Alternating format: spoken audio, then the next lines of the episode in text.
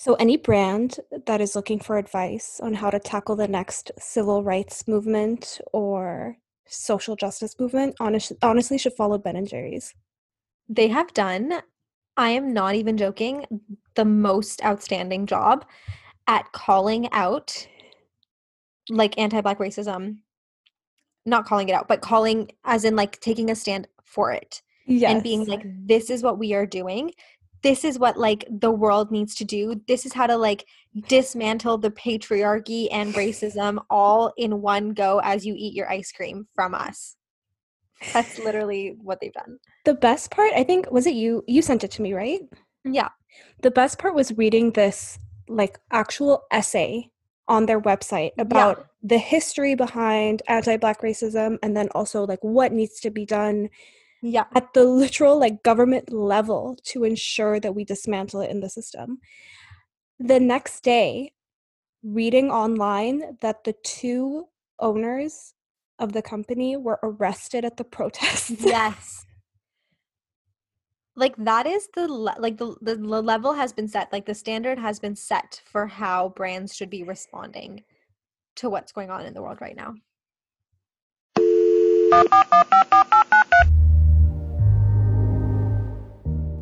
Hi, friends. My name's Nadine. And my name is Tarini. And welcome to You Know What I Mean.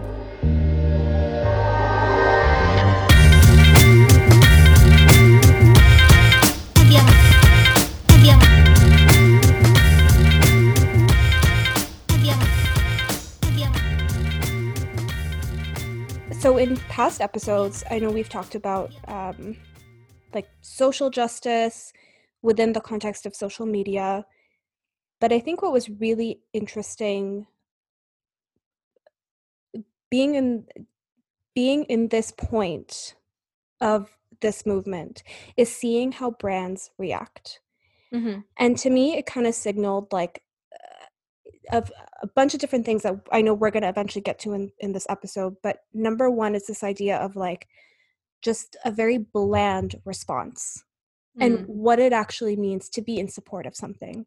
I found that a lot of brands were just putting up it was almost like it became a meme in itself for lack of a better word how brands were just putting up this like very template version of a statement throwing it up on Instagram and then not having anything to follow up with that.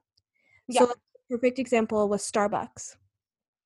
Starbucks mm-hmm just posted being like, we stand against anti black racism, like something very, very general. It was very, like, a very generic, like, we don't like racism. Okay, now back to regularly scheduled programming. Thanks for listening. Yeah, but your regularly scheduled programming, including employees from a Starbucks store calling the cops on two black men.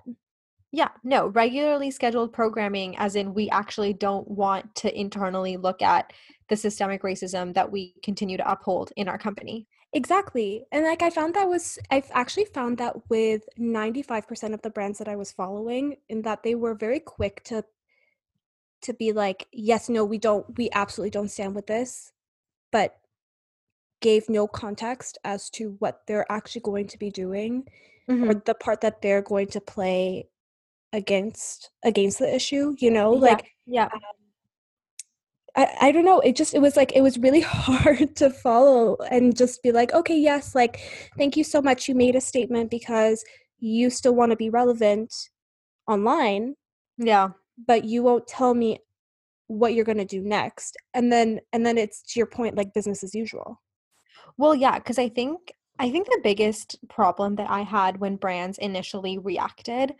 was it was all just like not really well thought out, not super meaningful, just like you had thrown up a excuse me, a statement being like, we don't support racism. The end. But I think as time went on, people started calling you out not just for a lack of response, but mm. for a lack of a tangible action oriented response. Yeah. So I think at the beginning, like so many brands, like Starbucks is one of them. Um, honestly, I can't even remember because I, I think it was like everybody's first response was to either not answer. Yeah. Or it was to answer and be like we don't condone racism we are we stand in solidarity period Yeah. but what does standing in solidarity actually mean when you as a company the like values that you have the practices that you maintain all support this bigger this bigger problem of systemic racism and, in, and inequality Yep. and I think that was one of the biggest things that I was looking for when I was looking at brands and how they responded. Um, I like feel like we've talked about this so much about being like a like a responsible consumer, but more now more than ever, there's just such I feel like a need. Like this is the time for people to really step up, hold the brands that they shop at accountable, and if they don't deliver, stop supporting these brands. Mhm. Like when like people don't I think people don't realize that their dollar, their one dollar from that one person goes such a long way. Yeah. And when you say to a brand or when you continue to support when you continue to support a brand that's very clearly not providing a clear and transparent approach to how they're going to be tackling systemic racism within their own company and their own community and you continue to shop there you're telling that brand what you're doing is enough because it's not going to have any tangible consequences for you Yeah. and you're in, in doing that you never hold brands accountable but i think more and more now especially as the fight has continued Mhm. um, and people are noticing it's not just like a this event happened and here's the protests right after it and then it dies down as people are realizing this is like a sustained continued fight that people are not backing down from Yep. i think brands are realizing that they need to do more and they need to just be more be better like people are holding them up to be better Yeah. I found the like I I you know we've had like a lot of conversations about this, but something that I was really finding difficult to understand is that like I completely understand the pressure of needing to post within a timely manner. I mean, like in all honesty, we felt it in the Yeah. beginning. Um, the need to say something, otherwise, the optics of it, you end up looking like you don't support the cause. yeah But I always find that if you're going to put something out there, it better be intentional and it better have a clear message to it. And yeah you don't need to have the answer right there and then before you post. I think it's actually it's better to say we stand with this issue, we're looking into it or we're looking into what we can affect. We'll get back to you when we have an answer to be Mhm. a much more effective way of relaying that message than just to throw up we support you but Mhm. have no additional context to it. totally 100% And then another thing that we were seeing eventually, like what this like bland brand statement ended up turning into are brand executives um, Stepping down themselves. Yeah. Which I know I know people have always like people are always like, "Oh, like that's so great. Like that in itself is action." And by no like I, I'm not in the least bit discrediting that or disqualifying that. Like it Yeah. is a really big step if your CEO or the founder of your company steps down. Um, you know, because a lot of the time culture is built top down. So the culture that's upheld through senior leadership trickles down all the way to like store employees. Totally 100% agree with that. So having somebody of such a at such a high level step down is super impactful. But what I was really noticing was the amount of women that were stepping Mhm. down. Like sorry. Um my my first thought when I saw that was Leandra Leandra Cohen, I think is her name from um Man Repeller. Man Repeller, exactly. And then it was Jen Gotch from Bando. Mhm. Um, and then it was somebody from Refinery 29, whose name I can't remember. Yep. And then Reformation. And then Reformation, um, Yale something. Mhm. And all of the all of the people that stepped down were women. And I'm not trying to say that women cannot be the perpetrators of anti-black racism. Mhm. If you look at the women that stepped down, 3 out of 4 of them were were white. Were, Mhm. you know, were white women who are in positions of leadership. But I think the the problem with having women stepping down and specifically not men is that it reinforces an equally harmful um and different stereotype that women don't make good leaders Mhm. by not seeing men stepping down. I know that's like a separate issue, but I think it ties all it all ties into this the idea of like systemic inequality, which is which is very much upheld by men. Yeah. And and if we look at the num the percentage of senior leadership positions that are taken by men versus women, we know that it's so much higher. Like the percentage is, is skewed to so that it's higher in like it's higher it's a higher percentage of men than women. Yeah. So it, it doesn't make sense to say that, oh, well, like maybe that's because I know somebody is going to make the argument, like, well, maybe that's because men aren't doing it. And like maybe like women shouldn't be mean to other women because I think people love to be like, I'm a woman and I support other women. And like, okay, that's awesome. But that's not, not that that's not the problem, but that's not going to cause the same amount of like hurt as men in positions of power doing it. Yeah. So, yeah, no, it is true. Like there were a lot of CEOs that stepped down, but my problem with it was that the, the like all of them that I knew of were women. My problem with it was was that they didn't um they didn't go into like I think for me it was it still missed that piece of I guess like a call to action. Mm. You know, and that idea of like okay, you're stepping down and that's great. That's great initiative. To what extent are you stepping down? Do you still have a seat at the table? Is are you stepping down right away? Is this change happening immediately? Are you still getting paid? Like Yeah. I just had all these questions that would that came up in my mind every time I read that another CEO or senior executive was stepping down from a company. And it, it just was it felt too much like a like a band-aid solution. Also, is Yeah. your is your leave of absence a permanent one? Is it temporary until This blows over. and this blo- like blows over and then the next social trend comes out in which your company gets called out for? Yeah. Well, I think it like brings up a like a whole other point of like optical allyship Yeah. and just the idea that a lot of, you know, brands and also people, this was kind of like really evident on social media, especially, were all about optical allyship. And all of what optical allyship means is that you like you like the optics of it look like you're an ally. Like you are posting, you Mm. are whatever, but you never engage with anything in like a meaningful way. Like you just post stuff on there and you put stuff up on your social media and you're like, "Okay, that's that's like the extent of which I'm willing to like engage in a proper way with this information." Like I've put up my 2 cents. The end. Thanks everyone for coming to my TED Talk about racism. Bye. Um and I think that's like what a lot of brands did and and that's what a lot of people are doing too, which I think it's hard though because I think everybody has a different way of like engaging with this information. Um, and by all means, the way that some people engage with it is by posting stuff and retweeting and resharing posts, and that's awesome. And that obviously helps in its own way.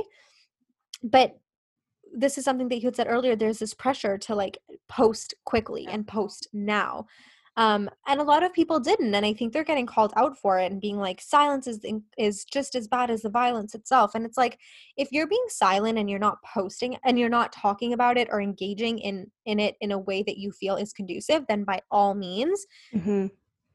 Yes, it is just as violent because you're not questioning what's going on and you're not questioning how you because at the end of the day every single person plays a part in like maintaining the system of like inequity. Yeah. But if you're just not posting but you're engaging with it in engaging with it with your family or with your friends or whatever the case may be, I think that is actually more meaningful than somebody who's just like, oh, saw this post, share, saw this post, share, saw this post, share, because you're not actually questioning yourself and like what you think and what you're doing to hold these things in power. We were talking about this, and I remember one of the things that we said was that it's so easy to just throw up a post mm, Yeah. and share it or whatever. See something like an illustration that you like and think is appropriate for the situation, press Yeah. share and share it on your story. But not realizing that that's such a temporary thing. And then another thing that I remember us talking about is this idea of like the swiftness of doing that and the quickness, like just how easy it is to just share a post that's not even yours. Mhm. It's almost like a fast way of relieving yourself from any guilt of like exactly. I'm white, but I I am aware of this issue because I'm seeing it everywhere on social media. Yeah, totally. Um, I think you raised a good point. Like, it's all about like absolving yourself of any guilt. Yes. Um, and you're like, oh, I'm just gonna post something so that people know that like I'm doing it. Um, I think that's like one of the biggest problems with social media is that like Yeah. it kind of just becomes a war of like who cares the most about something. yep. And it's like that's actually not the point of and of caring about anything. Like if you care and you're doing what you think is a lot and it's like making significant change, then that's that's amazing. Like you can't hold everybody accountable. Yep. Not hold everybody accountable that you know if they aren't participating because that's Mhm. different, but hold everybody accountable to act in the same way that you're doing it. Yep. There's this amazing article that I read recently, and we'll we can link it in our in our podcast description. Um, and it's an article in Vogue, and it's called "We Need to Rethink Our Pics or It Didn't Happen Approach to Oh my god, yeah. Activism." Yeah. And I just thought it was such an incredible article because she literally, the author hits on all these different points. And one of the things that she said, she is a Black person of color. And Mhm. one of the things that she said is that silence is complicity at times, but for many Black people, silence is complicated. And so, Mhm. one of the things that she was saying was that there are some people who always spoke on the issue of anti-black racism and racial injustice and even pro- police brutality offline but because they weren't sharing their thoughts on it in that particular moment online they were getting a lot of heat for it so for example kendrick lamar Mm. Mhm. um, kendrick lamar apparently was getting a lot of backlash for not saying anything but she was saying that why why do we place so much pressure on this idea of like either i post or i don't post and i come across as if i don't care Yeah. I think because I think when you get into the territory of like famous people and people who have a really large following and Yeah. who have a really wide platform, it does become it, it you almost like forego the luxury of being like, I care, but I'm not talking about this. mm-hmm. only because when you say or don't say something it's so impactful in how people in how people think in how you lead people to think about something how you are a leader yourself um and you know you can definitely argue that not being you know choosing to stay silent on something hmm and you care and you're doing your own thing and you know offline to show that you care um but being silent online is a privilege in itself and it is because you can choose when and when not to engage with something. Yeah.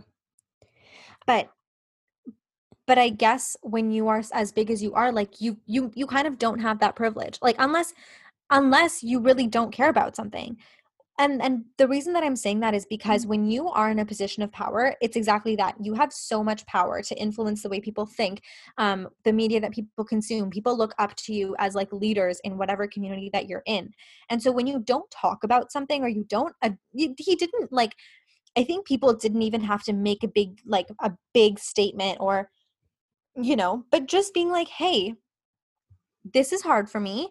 I'm going to be engaging with this offline in my own way i'm going to take a 2nd i Mhm. know this is happening it's really hard for me you're not making a big statement, but it shows to people who follow you that you are tuned in with what's going on because otherwise it just comes across as really tone deaf. Like, yeah. I was getting a lot of emails from this brand. Honestly, I don't even remember what brand it was. It was like something random. But I was getting so many emails from them. And like throughout this whole coronavirus time, throughout everything that's been happening with the Black Lives Matter movement and the anti Black racism that everybody is calling out, is that is present everywhere. They just kept sending me emails like nothing had happened. In fact, one of them is Uber. Uber Eats has been sending me emails nonstop. They're like, use this code and use this promo code. And did you know that we've made upgrades to our um, terms and conditions? I'm like, listen, Uber, I actually don't give a shit. Like, I don't care. First of all, I'm not even freaking using Uber because I am home. Second of all, it's just tone deaf to come across as as as not saying something. Yeah. And and and not even acknowledging it. I think well, I think that's the biggest thing. I think it's it's a lack of acknowledgement that's tone deaf and it's this like business as usual it's kind of like it's like imagining like a, a house behind you is on fire yet you're still taking a walk as if it's exactly not. like exactly. you're just kind of ignoring yeah. the problem my yeah. thing is though with like okay let's say so let's like if we go back to kendrick lamar in this situation and the author Yomi Adegoke, who who wrote this article um, mm-hmm. about like the Pics or didn't happen approach to activism. Mm-hmm. Something she mentioned which really resonated with me is this idea of like he frequently and candidly discusses this within his music. Yeah. By placing so much emphasis on his online presence, it's almost as if we're not letting his work speak for itself. Totally and also which just fair. which is so fair but also i feel like recognizing that like instagram is not always this is where it gets tricky because I have such a love hate relationship with Instagram. I think it can be really fun. I think when it comes to social media, social media, social activism, it's a very strong way to spread a message just based on how accessible it is and how fast it is to send something. Mm-hmm. But at the end of the day, I always feel like Instagram is an app for consumption.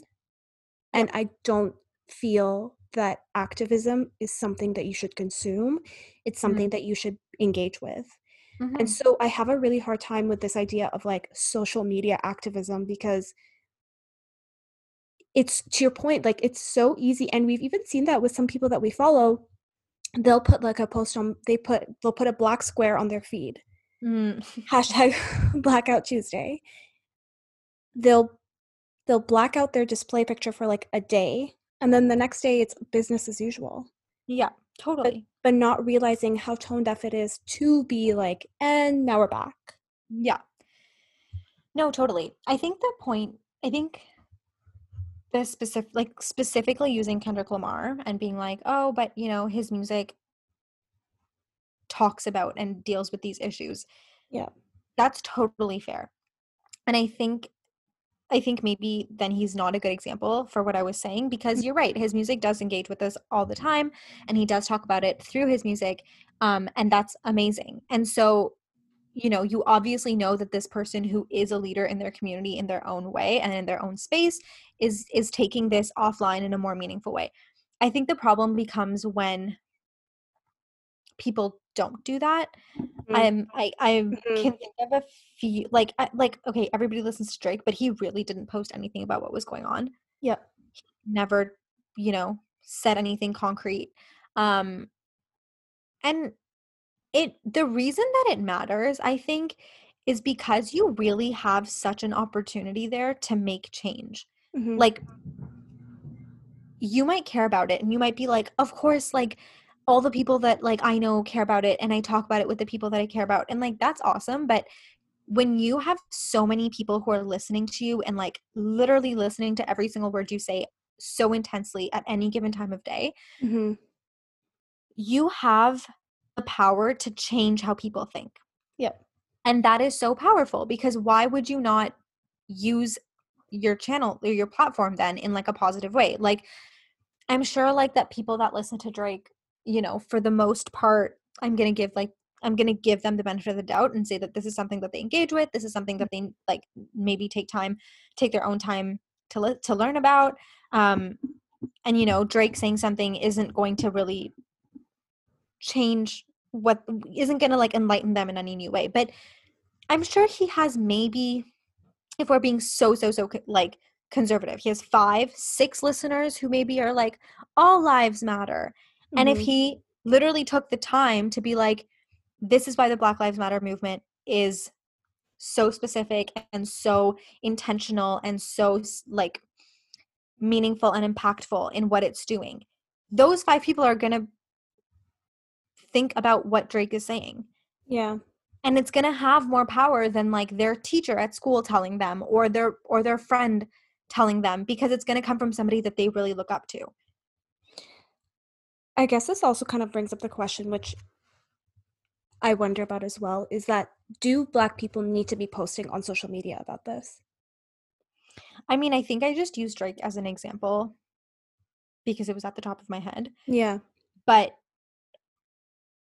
but I mean, there's like a million white people who have you can argue more power that aren't posting anything about this.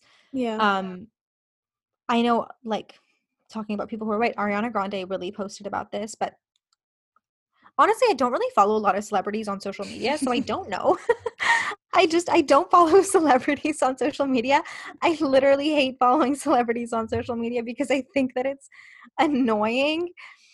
And like their stuff is just stupid. Like i'm like what is, what are you posting? Like i don't know what this is. I follow a lot of illustrators and cartoons. That's literally what i follow okay? So i don't know other i know i was gonna i was gonna ask i'm like don't you follow like over a thousand people? Who do you follow? Yeah i you have to be following celebrities. I literally follow every celebrity. I watch like five minutes of a trip like a scene and i'm like okay.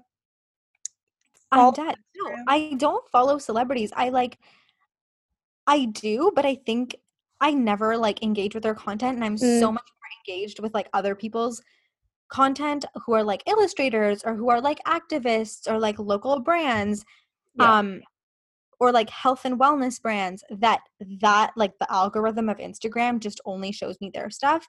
Yeah. So I don't even see other people's stuff being posted like i i don't i don't really engage with celebrities i guess i guess a good example to talk about in terms of celebrities who have a huge platform who maybe didn't use it to the fullest extent are the kardashians. But the kardashians are just such a freaking bad example for anything though. Like they're honestly stupid. I know but and, and i agree. My only thing though is that they are literally raising black kids. So if there was ever a time to be speaking about any issue on their social media, yeah. I feel like it would have been it. Uh, that's that is like to me an example of maybe a celebrity who Yeah. Well there like yeah, there there you go. That's like a perfect example. Um but so I, to, sorry, you go. But it, sorry, no, I was gonna say that it does make me think, like, as we're talking about this, that like there is so much pressure on celebrities to post, but not like there is even there's so much pressure so there's so much pressure to post within a timely manner but then that pressure you know you end up coming out with like a premature response that yeah. maybe isn't fully cohesive of what you wanted to say but you just had to say it anyway and then your post gets criticized because it wasn't fully thought out but then i'm like thinking as we're talking i'm like but why are we putting that same pressure on everyone equally? I don't think that we need to be putting that pressure on black people, not saying that we are, but as like a system. Society. yeah, well, it is a society. Well, like, okay, a couple of things. I yeah. think that I think that if we take a different but equally, you know, big event, this yeah. whole like coronavirus thing, mm-hmm. literally took the world by storm. It has hit every single person like globally. Brands did not wait to put up a statement about what they're doing. to keep their stores open, what they're doing for um, to make sure that you can still shop from them, what they're doing to make sure that you you know essentially that they are still going to be making money. They're still available for you to shop from, so don't worry, everyone. We're still going to be making money. Yeah. They had a phased approach. They said this is what we're going to be doing. More to come as this evolves. And you know things rolled out. And I think the biggest thing with people is like we're not nobody's expecting perfection. Like nobody's Mm. expecting you to craft like the most beautiful. I mean, just kidding because Ben and Jerry's like legit did. They did, But like most. nobody is like looking for perfection. They're looking for you to be like, "Listen, we've been complicit in this and we're going to look at how to dismantle or start to dismantle institutionalized anti-black racism within our company. We know we're part of the problem and we're we're looking into it. This is like we're going to take a second to look into it because we know we've also been complicit in this.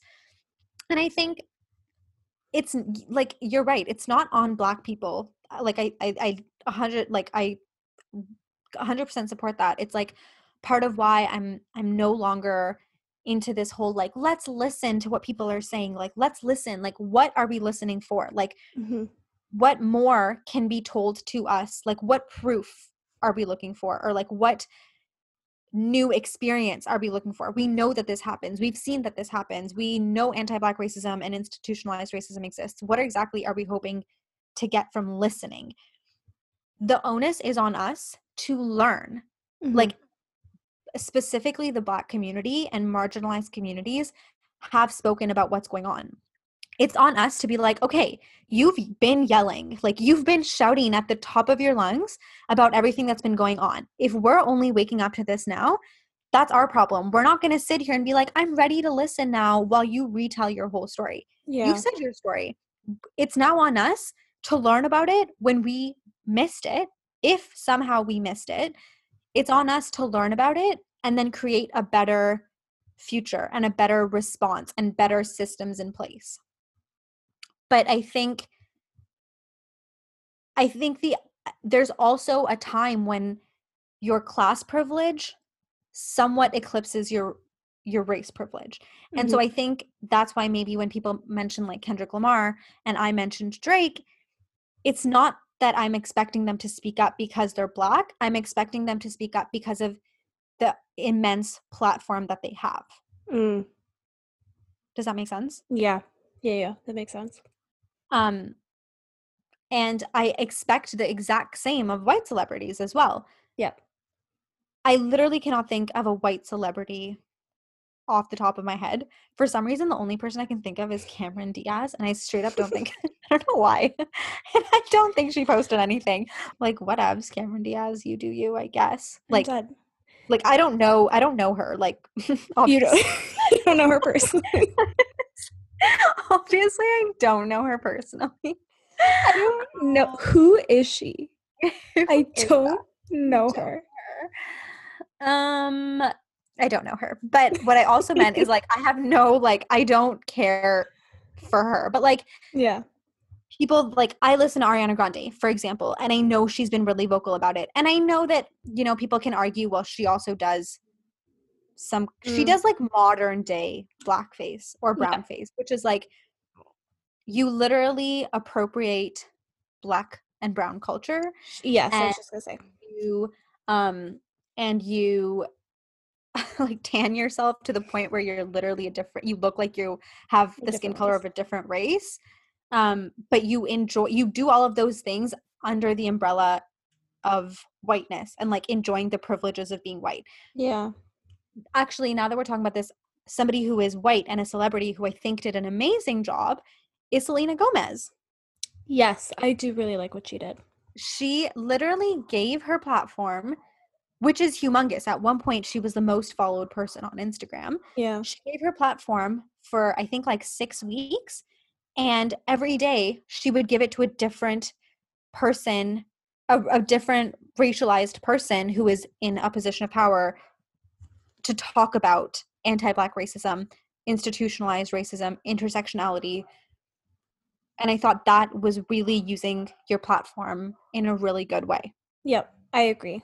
I think that is really somebody who used their their position of power to to be like you know what? Like i'm not going to pretend to be the person who knows about this but here are people that do. Yeah which also goes back to you know how every day like people are using their platform. Like i know that you said social media is all about consuming and activism is something that you should engage in mm-hmm. but i think you engage in things that you consume and you engage in things by consuming mm-hmm. and one of the biggest things that i wish people did is when they share media share it like for example people started talking about anti-black racism after george floyd was murdered yeah and a lot of the time that they would post articles by people who are white people who had written about racism and they are white and it's it's just not as impactful mm-hmm. as amplifying voices of people who are black and that's like that's what i wish people who are just like so quick to like post stuff would do and just take a second to be like okay i'm going to take a step back and what what perspective and what point am i actually sharing yep. and i had said this um so i started following this um i started following this fitness person mm-hmm on Instagram and like we just weirdly had a lot in common and like we like just started talking like just through social media because I was like, "Oh my god, like you like went to McGill same, like you did this, like me too." Whatever. She when this whole thing happened, she's like, "This is like what I'm reading and it was all of these articles that white people had written and posted and been like, "Share my article about anti-black racism." And I reached out to her and I I was like very polite, but I was just like, hey, you know, in learning how to engage with these things, one of the things you could do is start by engaging with specifically the the opinion and the voices of black people when mm-hmm. you are talking about black lives matter. And it just I think that's something that people don't get. They're like, what do you mean? Like not like silencing white voices is is reverse racism.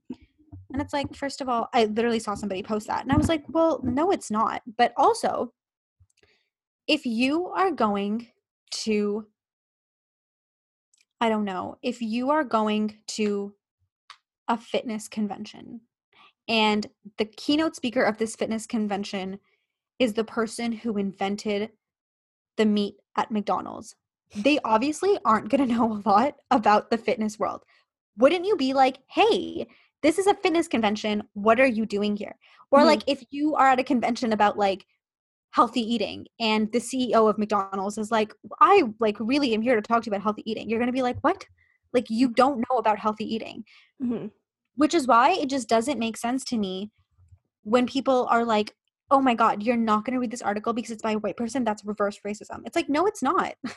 Like i'm not like you cannot tell me that this white person knows as intimately the nuanced experience of a black person in i mean in canada or north america or wherever it may be. I think but you know what it is? I think people are now facing this idea of what it actually means to recognize that you have a bias and it's yeah. a bias in terms of the media that you choose to consume as well i remember when um so I've been getting really into politics this year, and I've been very, very closely watching the 2020 elections in the States. Mm-hmm. And I listened to this podcast called Pod Save America, and they do a really good job at always reminding people to just be aware of the type of media that you consume because some of it can be biased. So we know that like Fox News is really biased towards the right, mm-hmm. but mm-hmm. also mm-hmm. questioning the bias of your own side. And so yeah. things like CNN, I actually mm-hmm. stopped watching or reading because they they t- they tend to be extremely biased. Yeah. So it's this idea of like I am too in my bias like I have I have blinders on and I yeah. can't see yeah. or recognize how this would be a biased point of view. It's kind of like back when um actually it was like the day before the George Floyd was killed.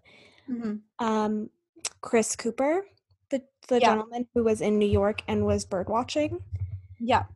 I remember reading a an article.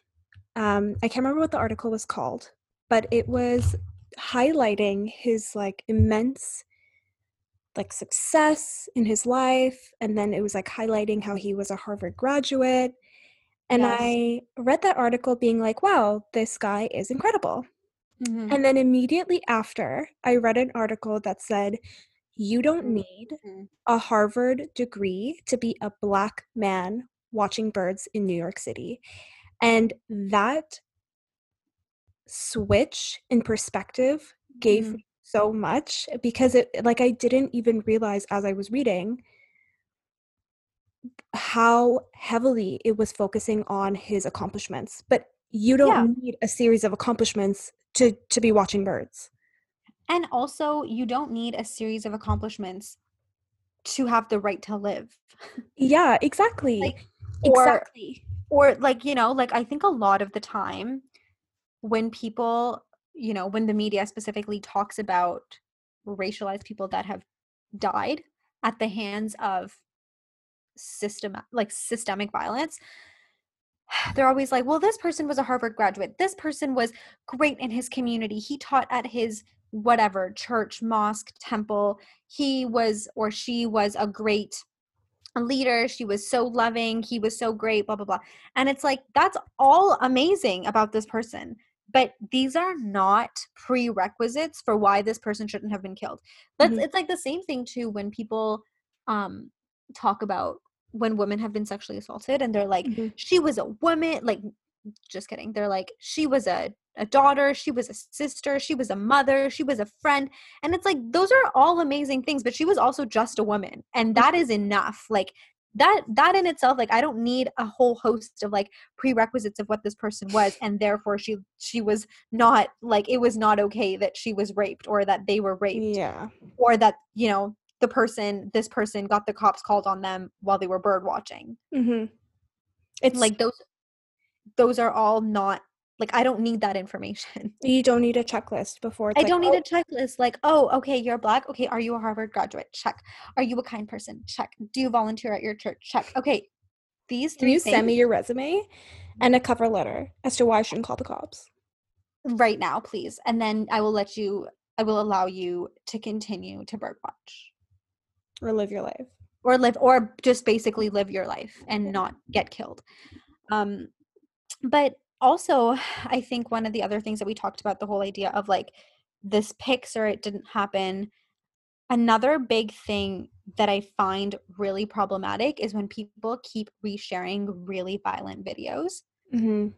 and I, I it honestly just makes me so uncomfortable because it i feel like it re-traumatizes people specifically people who obviously knew that person um they have to watch that person that they know get killed but also just for anybody to watch somebody get killed in such a violent manner is so Yeah. like i don't like i don't need to see that to believe that that's what's happened like Yeah. i don't i hate when i hate i really really don't like when people share the videos of that because i'm like what what point like i guess i guess you could say like i'm trying to illustrate how violent it was which i guess is fair too but then it just goes back to like a violent death is certainly worse than a non-violent death but a death is a death Yeah. and that is bad enough in and of itself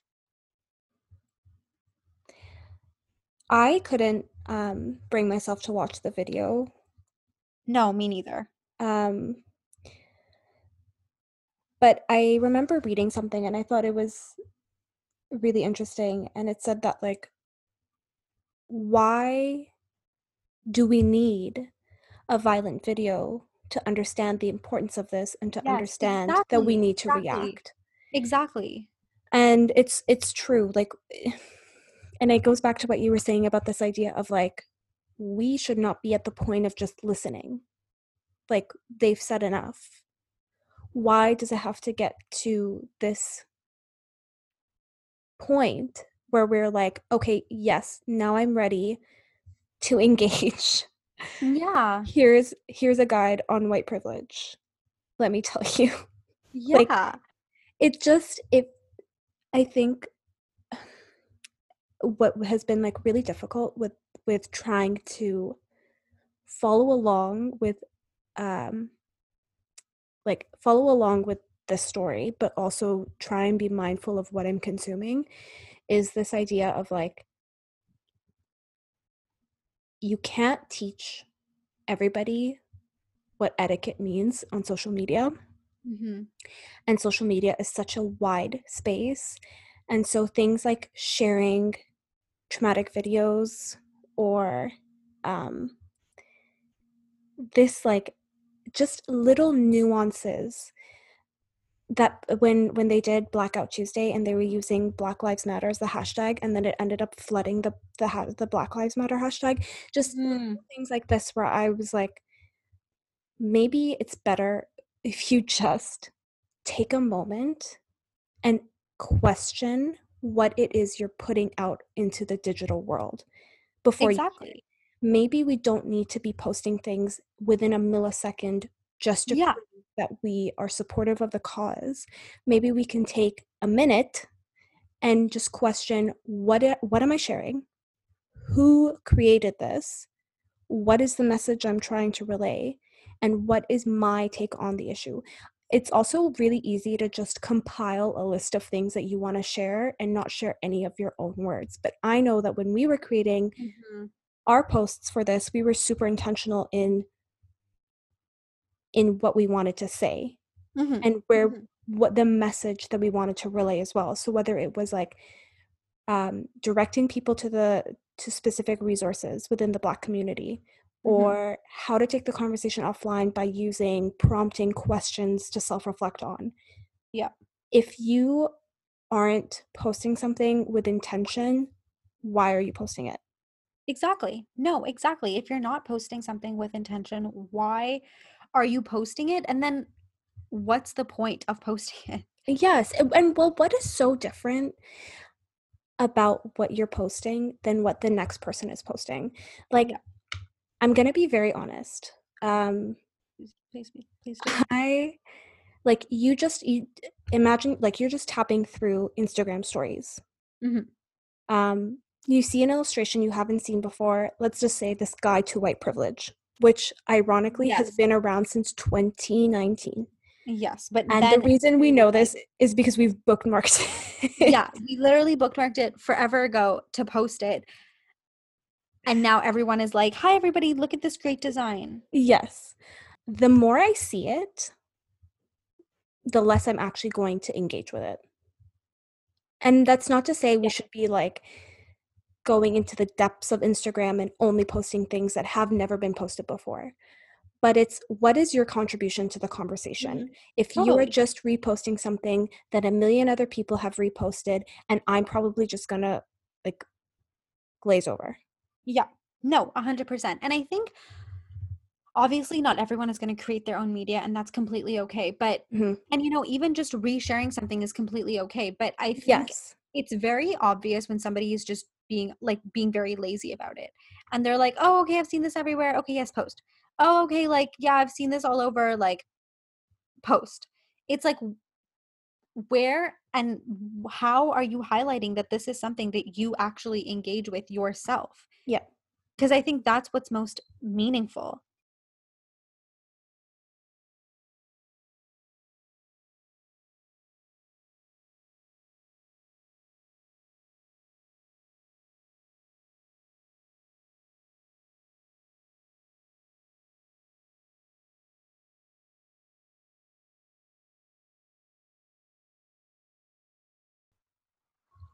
In the beginning of the episode, we were talking about how brands have a responsibility to speak out, but also speak out in a way that is um, is meaningful and has an actual call to action. But looking back at what we've talked about, I think everybody has a responsibility. Whether you're a brand, whether you're someone who has no followers, or whether you're someone who has a huge platform, Mm. and it's what you say and also how you practice what you say that Mm. really matters.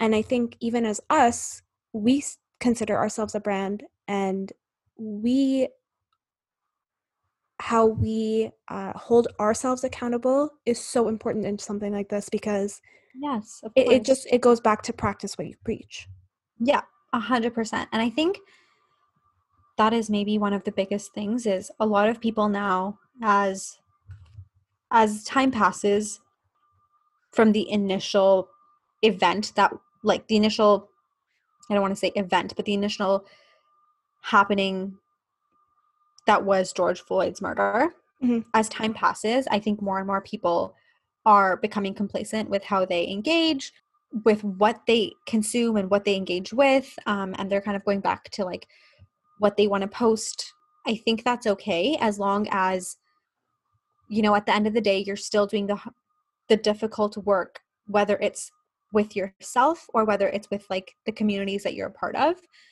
because that's where meaningful change happens so it's exactly what you said like practice what you preach not just through sharing a post on social media but in your everyday life offline because that's where the most impactful change comes from.